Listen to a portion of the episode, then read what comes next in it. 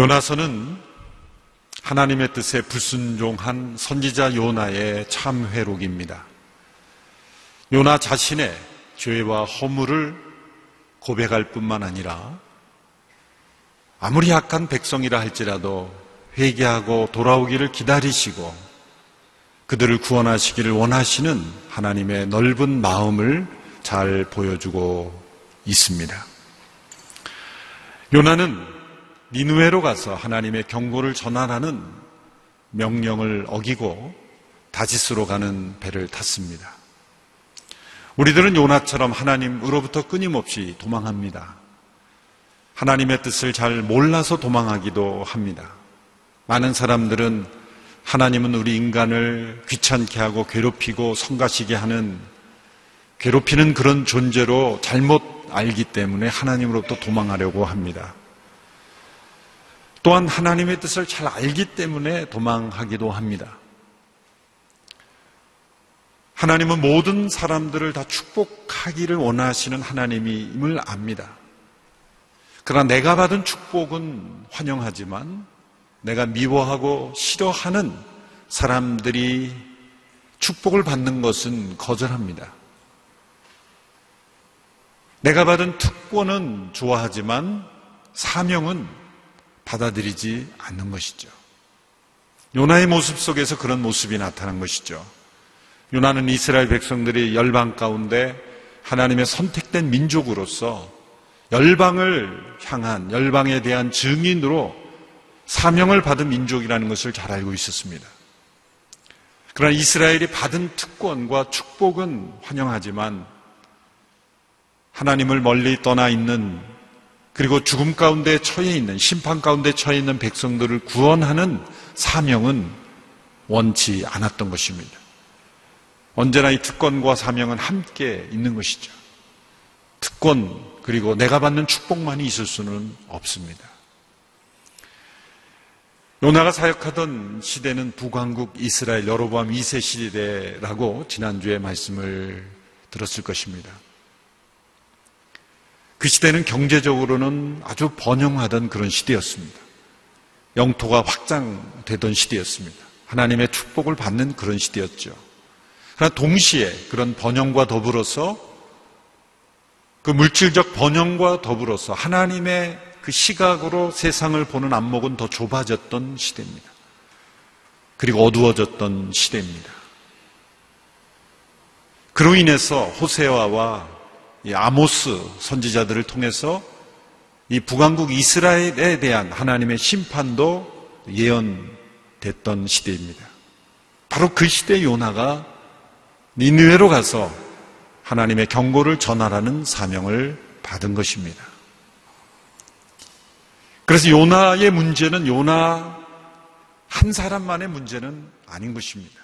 북왕국 이스라엘 더 넓게는 하나님의 사명을 받은 이스라엘 민족 전체가 보여주는 그런 문제. 더 나아가서 먼저 선택받아 구원받은 오늘 이 시대의 하나님의 백성들의 문제들을 대변하는 모습이라고 말할 수가 있습니다. 증인의 사명, 또 선택받은 자의 사명을 잃어버리고 내가 받은 축복, 또 내가 먼저 받은 특권만을 누리기를 원하는 그 좁은 마음, 하나님의 그 넓은 마음을 품지 못하는 모든 성도들의 문제를 대변하는 것이 바로 요나의 문제인 것입니다. 요나는 불순종하여 다스스를 가는 배를 탔습니다. 하나님은 폭풍으로 요나를 추적하셨습니다. 하나님께서 모든 불순종에 다 처음부터 폭풍을 일으키시지는 않습니다. 우리가 행하는 모든 불순종에 하나님께 이렇게 대하신다면 아마 살아남는 자가 아무도 없을지도 모릅니다. 경우에 따라서 하나님의 계획에 따라서 이런 폭풍을 일으키시죠. 폭풍이 없다 그래서 내가 하나님의 뜻에 온전히 순종했다고 볼 수가 없습니다. 하나님은 오래 참으시는 것이죠. 특별히 요나의 경우는 하나님의 특별한 사명을 부여받은 자이기 때문에 하나님은 요나를 긴급히 추적하신 것입니다. 일장에 나오는 대로 요나가 문제의 원인이라는 것이 밝혀지고 요나가 바다에 던져졌습니다. 요나가 바다에 던져졌을 때 큰 파도가 그를 삼켜버렸고 그는 깊은 바닷속으로 내려가고 있었습니다. 나무 토막처럼 그 파도에 휩쓸리며 그는 죽음으로 향하고 있었던 것이죠. 그때의 상황을 요나가 이렇게 회상하고 있습니다. 5절, 6절에 나오는 말씀입니다. 같이 5절, 6절의 말씀을 읽어보겠습니다. 시작. 물이 내 영혼을 애워싸고 시면이 나를 삼키고 해초가 내 머리를 감쌌습니다. 산의 뿌리에까지 내가 내려갔습니다. 저 땅이 나를 오랫동안 가로막았습니다. 그러나 내 하나님 여호와여 주께서 내 목숨을 구덩이에서 건져 올리셨습니다. 물이 영혼까지 애워쌌다. 그리고 산의 뿌리까지 내려가는 상황이라고 표현하고 있습니다. 마지막 몇 초 남지 않은 그의 호흡 속에서 그는 하나님을 찾았습니다. 마음으로 하나님께 부르짖었던 것이죠. 더 이상 숨 쉴 수 없는 최후의 순간에 그는 도움을 구했습니다. 하나님 살려주십시오. 위기의 순간에 도움을 요청할 대상이 없는 사람은 불행한 사람입니다. 요나에게는 부르짖을 하나님이 계셨던 것입니다. 그가 비록 불순종의 대가를 치르고 있지만 그 죽음의 고통 속에서 하나님께 도움을 구했습니다. 그에게는 믿음의 불씨가 남아 있었던 것이죠. 하나님은 이미 큰 물고기를 준비해 놓고 계셨습니다.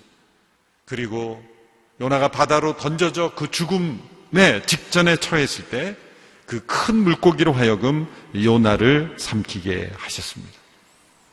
요나가 그 속에서 의식이 어느 정도 있는지 우리는 알 수가 없습니다.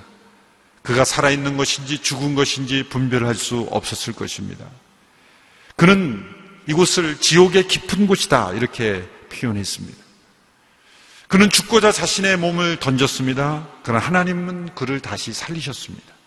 살고자 하여도 죽을 수 있고 죽고자 하여도 살 수가 있는 것이죠. 우리의 삶과 죽음은 하나님께 달려 있는 것입니다. 1장 17절에 보면 그 요나는 물고기 뱃속에서 3일 밤낮을 보냈다라고 했습니다. 여기서 3일 밤낮이라는 표현은 히브리 수거적 표현입니다. 하루 조금, 하루 조금 지난 그 일정한 시간도 이렇게 표현하는 습관이 있으므로 지금의 꼭 24, 72시간이라고 어, 볼 필요는 없습니다. 어느 정도 일정한 기간 동안 그 물고기 뱃속에 있었다라고 말할 수 있습니다. 많은 사람들이, 특별히 회의론자들, 부신 사람들은 성경을 믿지 않는 이유가 바로 이런 비상식적이고 비과학적으로 보이는 기록 때문이라고 말합니다.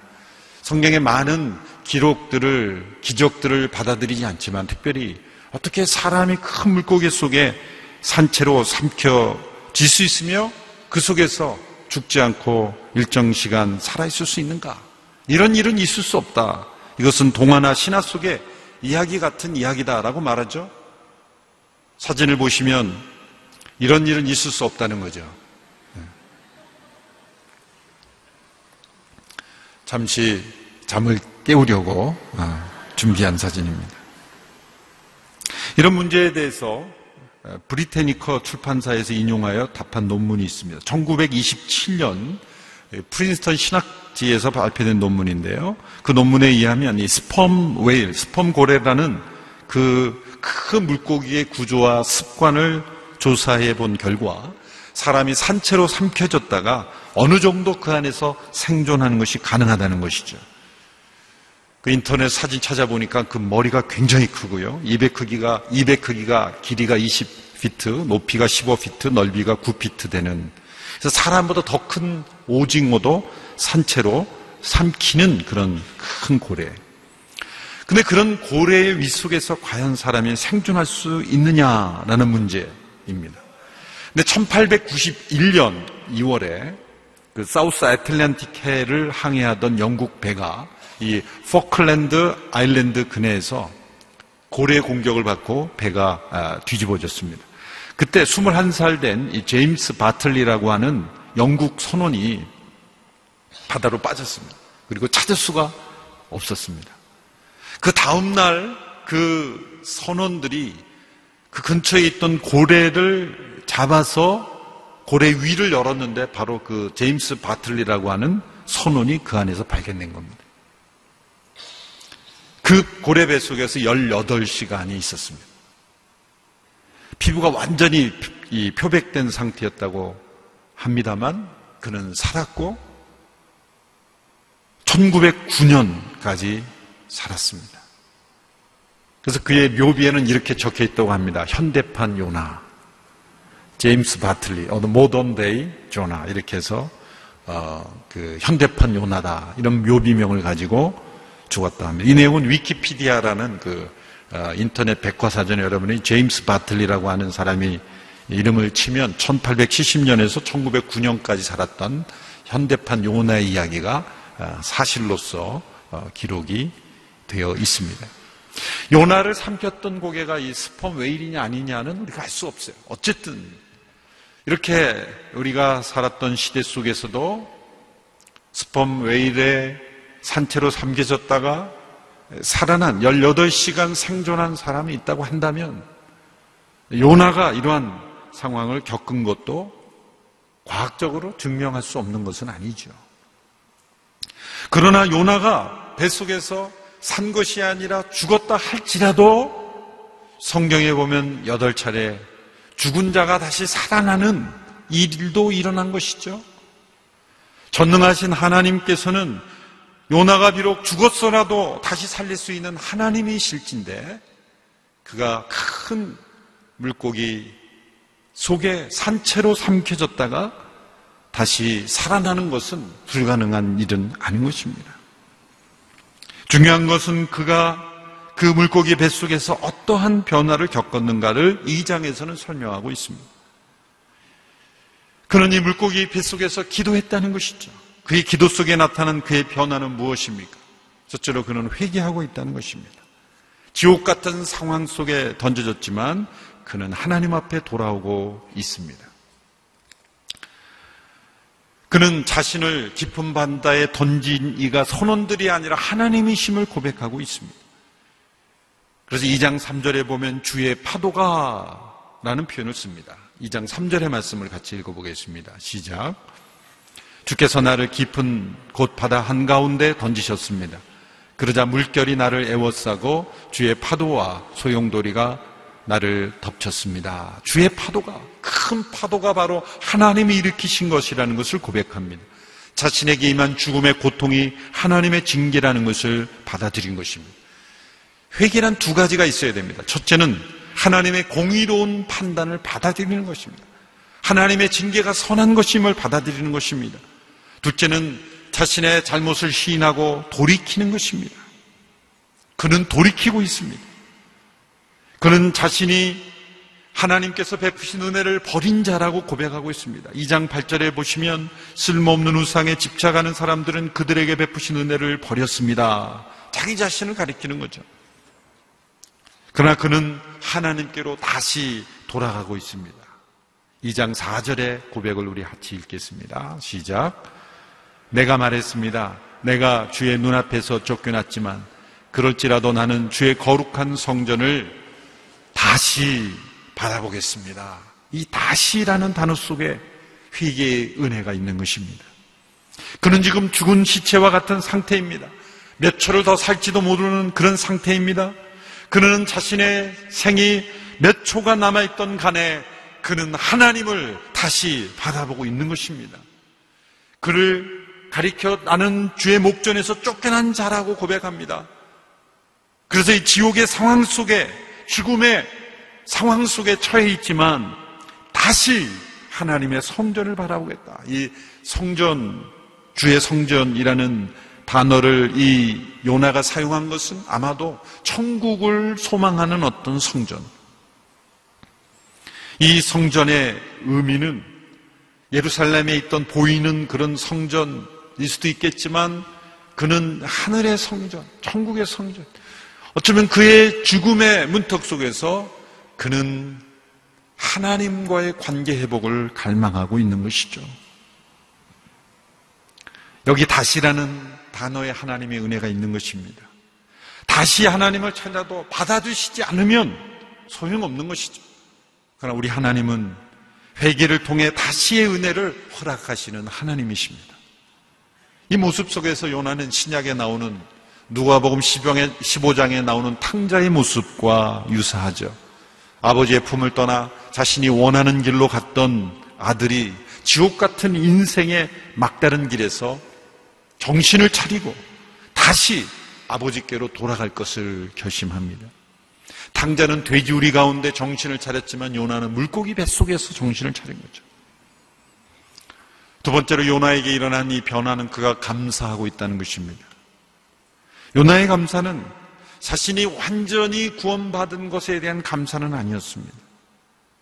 하나님께서 자신을 지금 그 순간 속에서 구원하신다는 확신 때문에 감사하는 것도 아니었습니다. 그러나 하나님 앞에 주장할 의로움이 없었어요. 욥은 자신의 의로움 때문에 하나님 앞에 나름대로 항변할 이유가 있었죠. 그렇게 의로운 삶을 정직하게 살았는데 왜 이런 고통을 당해야 합니까? 욥은 그래서 항변할 의로움이 좀 있었어요. 요셉도 마찬가지죠. 구덩이에 갇히고 감옥에 갇혔을 때 요셉은 하나님 앞에 항변할 수 있는 어떤 의로움이 있었어요. 그러나 요나는 하나님 앞에 주장할 어떤 의로움도 없었습니다. 심판받아 그 지옥 같은 상황으로 떨어진 것입니다. 하나님의 완전하신 은혜가 아니고는 구원받을 길이 전혀 없는 상황이었습니다. 그런데 우리가 하나님 앞에 아무것도 요구할 수 있는 자가 아닐지라도 감사를 할 수 있습니다.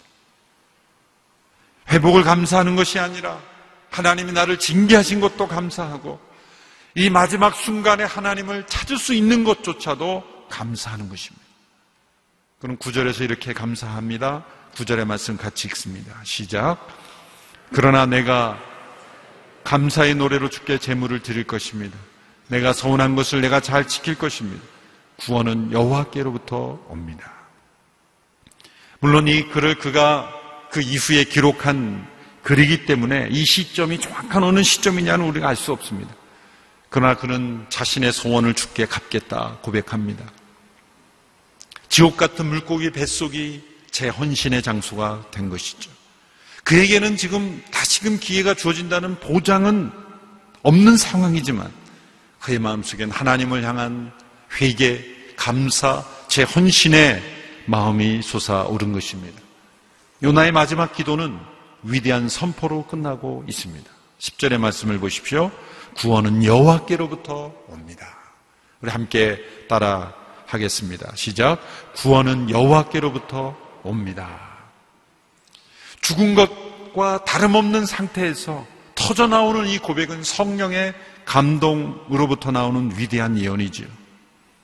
깊은 바닷속에 물고기 뱃속으로 자신을 일시적으로 구원하신 하나님. 그가 그 물고기 뱃속에서 구출받을 수 있을지 없을지는 모르지만 다시 그가 살아날 수 있는 가능성이 있다면 그 가능성은 오직 하나 하나님께 달려 있다는 고백입니다. 그때 하나님께서는 물고기에게 명하사 요나를 다시 육지에 내어 보내셨습니다. 요나를 구원하셨습니다. 10절의 말씀을 우리 같이 읽겠습니다. 시작. 그러자 여호와께서 물고기에게 명령하셨고 물고기는 요나를 땅으로 토해냈습니다. 이 사건은 하나님의 전지전능하신 능력, 큰 물고기를 명하시고 태풍을 보내시고 그 선원들 가운데 제비 뽑기에서 요나가 나타나게 하시고 바로 그 순간에 던져진 순간에 그 물고기가 삼키게 하시고 물고기를 토하가 로 하여금 토하게 하시는 그 모든 전지전능하신 하나님의 능력을 보여주는 것도 중요한 의미가 있지만 더 중요한 의미는 신약에서 예수님께서 이 사건을 매우 중요하게 여기시고 이 사건을 해석해 주셨다는 데 의미가 있습니다. 예수님께서 요나의 사건을 이용하여서 예수님이 행하시는 사역을 설명하셨다는 것에 매우 중요성이 있습니다. 마태복음과 누가복음에 나오는데요. 마태복음 버전으로 읽어보겠습니다. 마태복음 12장 39절로 41절의 말씀, 예수님의 해석입니다. 같이 읽겠습니다. 시작. 예수께서 대답하셨습니다. 악하고 음란한 세대가 표적을 구하지만 예언자 요나의 표적밖에는 보여줄 것이 없다. 요나가 3일 밤낮을 큰 물고기 뱃속에 있었던 것처럼 인자도 3일 밤낮을 땅속에 있을 것이다. 심판 때에 니누의 사람들이 이 세대와 함께 일어나 그 죄를 심판할 것이다. 그들은 요나의 선포를 듣고 회개했기 때문이다. 그러나 요나보다 더 큰 이가 여기 있다. 이것은 가장 정확한 예수님의 해석입니다. 예수님 요나의 이야기와 예수님의 사역을 연결하여 인용하셨습니다. 이 요나의 사건은 이 악한 세대에 주시는 표적이라는 것입니다. 악하고 음란한 세대가 표적을 구하지만 예언자 요나의 표적밖에는 보여줄 것이 없다. 누가복음 11장 30절에는 또 이렇게 말씀하셨습니다. 요나가 니누의 사람들에게 표적이 된 것과 같이 인자도 이 세대의 표적이 될 것이다. 이 표적이라는 것은 믿지 않는 사람들이 내가 왜 믿어야 되는지를 보여달라는 요구죠. 믿을 수 있도록 해달라는 요청입니다. 악한 세대는 표적을 구합니다. 말씀을 믿지 않고 표적을 봐야 믿겠다는 거죠. 예수님이 수많은 표적을 이미 행하셨지만 그 표적을 보고도 믿지 않는 이들에게는 더 이상의 표적은 있을 수 없다. 요나의 표적 외에는 남아있지 않다. 라는 말씀이죠. 어떻게 예수님께서 요나와 같은 표적이 되셨습니까? 예수님이 이렇게 말씀하셨습니다. 요나가 3일 밤낮을 큰 물고기 뱃속에 있었던 것처럼 인자도 3일 밤낮을 땅 속에 있는 것으로 표적이 되신다는 거예요. 그 표적은 무엇을 의미합니까? 3일 밤낮 땅 속에 있었다는 건 무엇입니까? 예수님의 십자가의 죽음이요. 그리고 요나가 그 물고기 뱃속에 죽은 자와 같이 되었다가 다시 살아난 것처럼 그리스도께서 죽음 가운데 3일 밤낮을 계시다가 이제 새로운 부활의 생명으로 다시 부활하신 것. 이것이 요나의 사건과 연결된다는 거예요. 그것은 요나의 사건이 예수님을 통해 이루어질 십자가와 부활의 사건을 미리 보여주는 것입니다. 그리고 그것이 유일한 표적이라는 거예요. 요나는 물에 던져져서 죽은 자와 같이 되었습니다. 실상은 죽은 것입니다. 그의 생명은 그의 옛 생명은 물 속에 장사된 것입니다. 요나가 자신이 처한 상태를 2절에 보면 지옥의 깊은 곳이라 그랬죠. 이 지옥이란 단어는 히브리어로 하데스. 그는 죽음과도 같은 단어를 의미하는 것이죠. 요나가 바닷속에 던져진 것 하나님의 심판으로 주어진 것입니다. 단지 정신 차리라고 고통을 준 정도가 아닙니다. 요나를 죽게 하신 것입니다. 죽음의 고통 속에 죽게 하신 것입니다. 요나를 수장시킨 거예요. 하나님의 공의는 요나의 생명을 요구한 것이고 요나는 죽음으로써 죄의 삭을 지불하고 하나님의 공의를 만족한 것입니다. 이와 마찬가지로 예수님이 십자가의 죽으심은 하나님의 공의를 만족시키시고 인류의 모든 죄에 대한 대가를 지불하신 것입니다. 하나님은 요나를 니누에로 보내시기 전에 그에게 세례를 베푸신 거예요. 여러분 세례라는 단어 영어로는 베티즘이죠. 헬라어로는 밥티조입니다. 이 밥티조라는 뜻은 물에 잠기다라는 뜻입니다. 물에 잠기다. 그래서 침례교에서는 진짜 물에 잠기게 하죠. 예식 자체는 저 매우 의미, 중요한 의미가 있다고 저는 생각합니다. 요나는 지금 물에 빠져서 큰 물고기 속에 삼킴으로 세례를 받은 것이라 해석할 수 있는 거예요. 저희는 물을 머리에 뿌리지만 물을 머리에 뿌려짐으로 그 의미는 뭡니까? 우리의 옛사람이 수장된 것이다. 죽어진 것이다. 옛 생명은 죽은 것이다라고 선언하는 것입니다.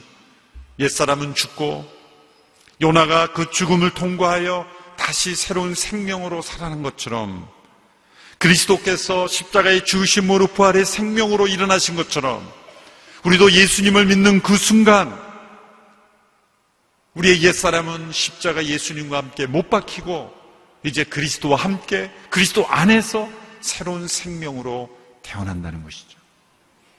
예수님은 요나보다 더 큰 이십니다. 예수님은 요나와 비교할 수 없는 죽음을 경험하셨습니다. 요나가 받은 고통은 숨막히는 고통이었지만 주님은 온몸이 찢겨지시며 숨막히는 정도가 아니라 온몸이 찢어지는 고통이었습니다. 요나가 받은 사명은 지극히 제한적이었죠.